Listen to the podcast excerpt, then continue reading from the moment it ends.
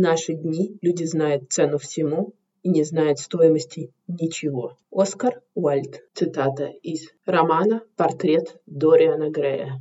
Оскар Фингал of Лаерти Уиллс Уайлд. Ирландский писатель, поэт, известный драматург викторианского периода, эстет, журналист и бон-виван. С вами финансовая амазонка Татьяна Эдельштейн, и сегодня мы поговорим про корпоративные действия. Что это такое? Как это связано с цитатой Оскара Уальда? И как это связано с кликбайтным заголовком, который я сделала для этого эпизода подкаста. Действительно, если так подумать, то недавно, а точнее 6 июня 2022 года, акции компании Amazon подешевели в 20 раз. Представляете? Они стали дешевле аж 20 раз. И что это значит? Почему так произошло? И как это связано с корпоративными действиями? И с цитатой Оскара Уальда. Действительно, когда я говорю, что акции Амазона подешевели в 20 раз, вы, наверное, задумались, а почему так? Что случилось с компанией? Она стала банкротом, у нее плохо идут дела у Джеффа Безоса? Нет, отнюдь. У Джеффа Безоса замечательно идут дела, не беспокойтесь о нем. Просто компания Amazon совершала дробление акций или сток-сплит, корпоративное действие, разрешенное законом, Дробление акций было произведено по курсу 20 к 1, что значит, что за одну акцию Амазона акционер получает теперь 20 акций Амазона, соответственно. То есть э, одна акция Амазона делится на 20 акций. Еще на прошлой неделе акции Амазона торговались по 2400 долларов до биржи. После дробления акций они доступны менее чем за 130 долларов за одну акцию. Почему так? Зачем это делается? Что это вообще такое за корпоративное действие? Корпоративное действие – это, в принципе, событие, которое вносит существенные изменения в организацию и существенно влияет на деятельность компании и на акционеров, соответственно. Эти действия, корпоративные действия, они, как правило, утверждаются советом директоров, Иногда требуется решение собрания акционеров по некоторым из таких действий. И они делятся на две категории большие. Обязательные и добровольные, или же mandatory and voluntary corporate actions. То есть, когда акционерное общество совершает какие-либо действия, которые прямо или опосредованно сильно влияют на деятельность этой компании, на ее показатели, на ее акционеров, это называется корпоративные действия, потому что они также влияют на ценные бумаги, которые были выпущены этой компанией.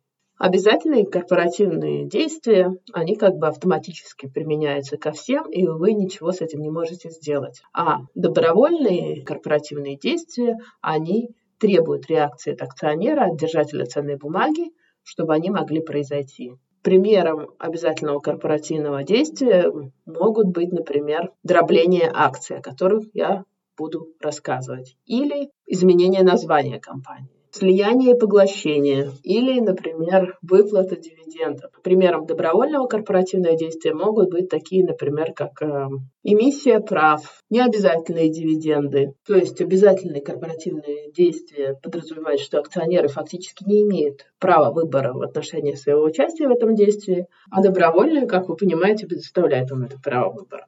Вообще в этом году какой-то целый бум, я вам скажу, сплитов или дробления акций. Первый, кто прошел эту процедуру, это Amazon, но акционеры Alphabet или владельцы, ну, Google фактически, они тоже подтвердили вот только что буквально 1 числа, они подтвердили тоже сток-сплит, который будет произведен 15 июля, тоже 20 к 1. Соответственно, например, акционеры Alphabet, э, которые были зарегистрированы по состоянию на 1 июля 2022 года, они получат 19 акции Alphabet за каждую принадлежащую им акцию после закрытия рынка 15 числа, 15 июля. Имейте в виду, конечно, рынок американский фондовый. Что произошел сток-сплит, акционерам, поскольку это является обязательное корпоративное действие, акционерам не нужно будет делать ничего, у них нет никакого права выбора здесь. А это все будет обрабатываться брокером, ну или кастодианом, который держит эти акции. То есть на следующий день вы просто проснетесь и поймете, что у вас вместо одной акции у вас теперь там 20 акций на счете. Соответственно, Соответственно, также будет соразмерно снижена эта цена на эти акции. Если сейчас акции Alphabet, ну, Google, они торгуются примерно 2280 долларов США, то после сплита они будут торговаться около 114 долларов США каждая. Это в целом не повлияет на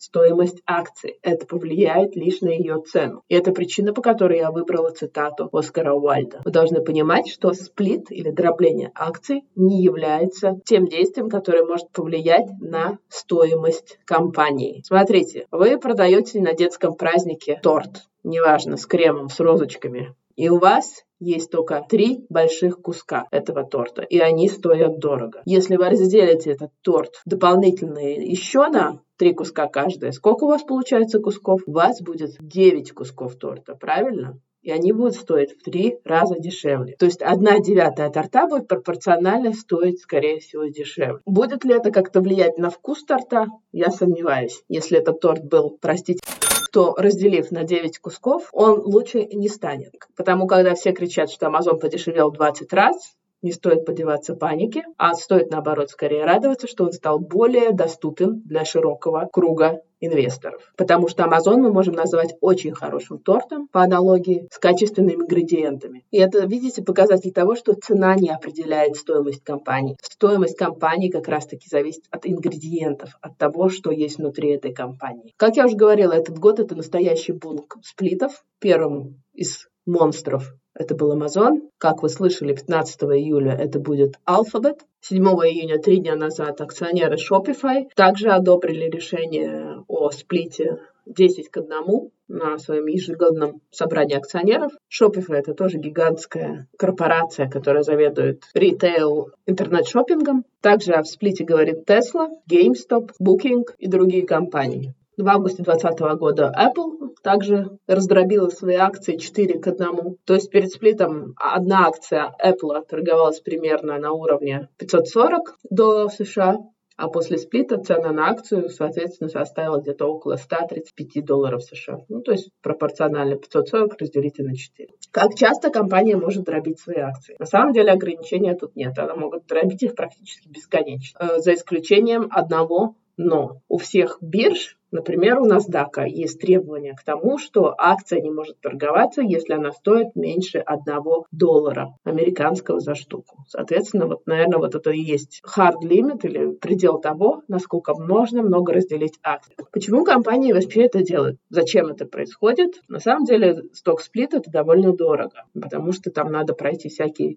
круги регулятивного ада, юридического ада, и там не все так просто. Первая основная, я бы сказала, причина, чтобы улучшить ликвидность этой компании, потому что я думаю, не все могут себе позволить компанию купить, не знаю, там, за две с половиной, одну акцию компании за две с половиной тысячи долларов, зато если эта акция этой компании будет стоить, не знаю, 130 долларов, гораздо большее количество инвесторов, простых инвесторов может позволить себе купить эту акцию. Соответственно, ликвидность, ликвидность это то, насколько много таких акций будет продаваться на рынке и как они будут ходить, сколько будут сделок совершаться с ними, она как бы увеличится. Увеличение ликвидности, в свою очередь, позволяет сузить разницу между спросом и предложением, или bid-ask spread. Теория, как бы обычно сплит не должен влиять на эту цену акции, обычно он все-таки влияет. И всегда, когда происходит сплит, если компания хорошая, обычно акции этой компании подскакивают в цене.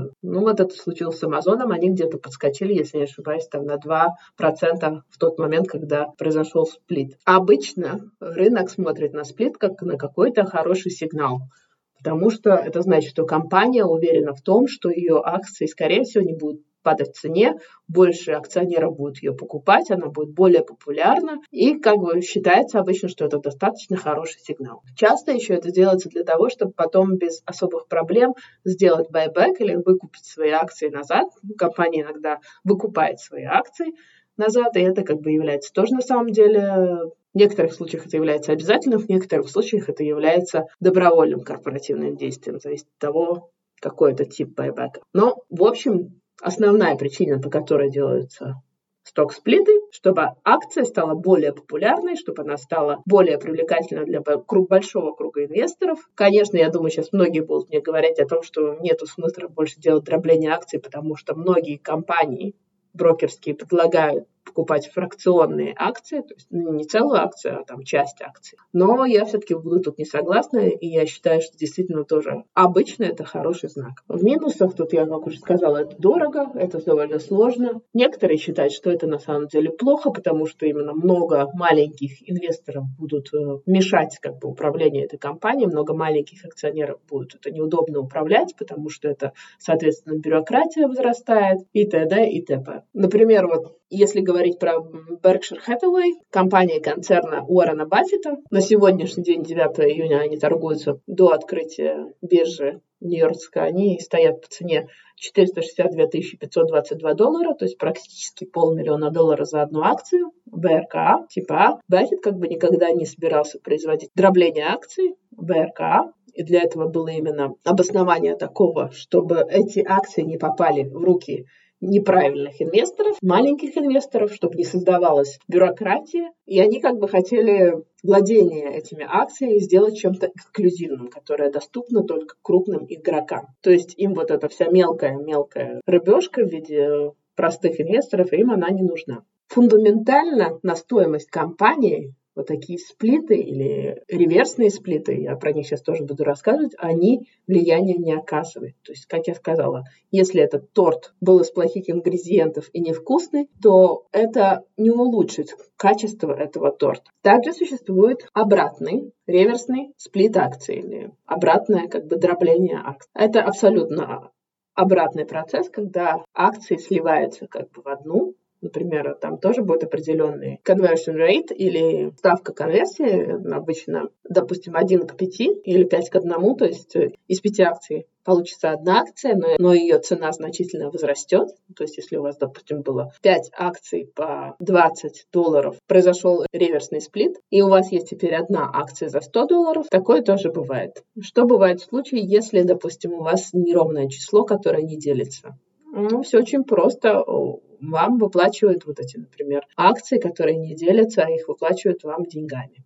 Не очень приятно, но это делается с определенным умыслом. Обратные сплиты акций как раз-таки делаются обычно для того, чтобы избавиться от ненужных акционеров, ну, от мелких акционеров. А также это происходит, если цена этой акции приблизилась к нижнему порогу, на который он может торговаться на фондовом рынке. Например, если мы говорим про NASDAQ, это будет 1 доллар. И обратный сплит тогда, как правило, довольно плохой показатель. То есть она снизилась до уровня, при котором она рискует быть исключенной с биржевого листинга за несоответствие минимальной цене, необходимой для листинга. Это как бы не очень хорошо. Но, опять же, иногда компания выбирает этот обратный сплит, чтобы сделать свои акции более привлекательными для крупных инвесторов. Например, у некоторых фондов есть ограничения по инвестициям в акции, которые стоят ниже определенного порога, тоже они таким образом как бы привлекают крупную рыбу.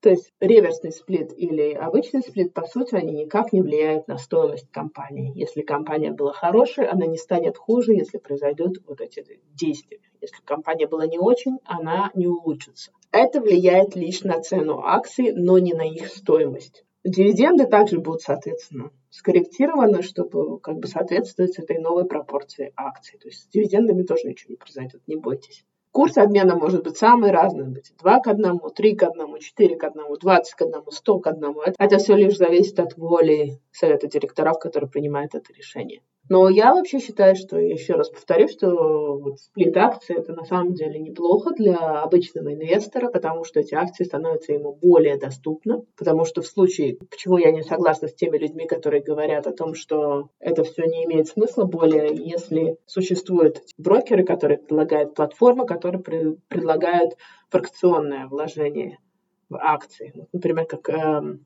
Револют. Револют, если у тебя нет денег купить, не знаю, одну акцию Berkshire Hathaway, ты можешь купить одну десятую акции Berkshire Hathaway и хранить у себя 0,1 акцию Berkshire Hathaway. Проблема здесь, знаете, в чем? С этими акциями невозможно потом ничего сделать. Ты не можешь перевести часть акций куда-нибудь на счет. То есть единственный вариант, когда у тебя есть фракционные акции, когда у тебя есть доля акций, ты можешь ее только продать. Потому я не очень люблю вот эти фракционные инвестиции. Я всегда предпочитаю, лично я всегда предпочитаю держать целые акции у себя на счете, даже когда я пользуюсь вот всякими онлайн-платформами. Опять же, если происходит какой-нибудь выкуп, э, реверсный сплит, всегда лучше иметь как бы адекватное целое число ценных бумаг на счете. Что мне надо сделать, чтобы произошло это корпоративное действие? Если вам сообщили о том, что произошел, например, сплит, реверсный сплит, выплата дивидендов, или, например, смена названия, или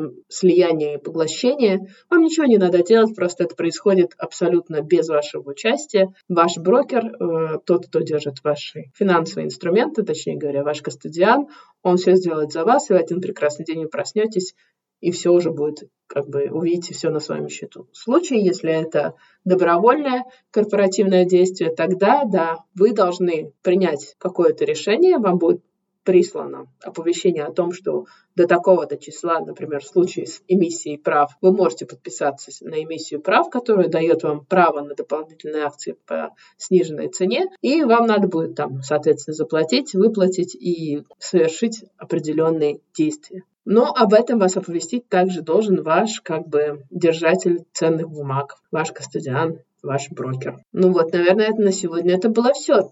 С вами сегодня была финансовая амазонка Татьяна Эдельштейн. Критически относитесь к кликбайтным заголовкам, понимайте, что стоит за этими громкими словами, и будьте удачливы, не теряйте головы. Пока-пока! Наш юрист просил сказать, эта серия подкастов записана исключительно в образовательных и информационных целях. В рамках серии подкастов я не предоставляю финансовые консультации. Соответственно, не принимая во внимание ваши цели, финансовые ситуации, ваши потребности, знания или опыт. Любые упоминания какого-либо конкретного финансового инструмента, продукта, услуги, провайдера услуг случайные и не несут оценочных суждений или побуждения к какому-либо действию. Пожалуйста, ознакомьтесь с полным текстом дисклеймера на странице подкастов.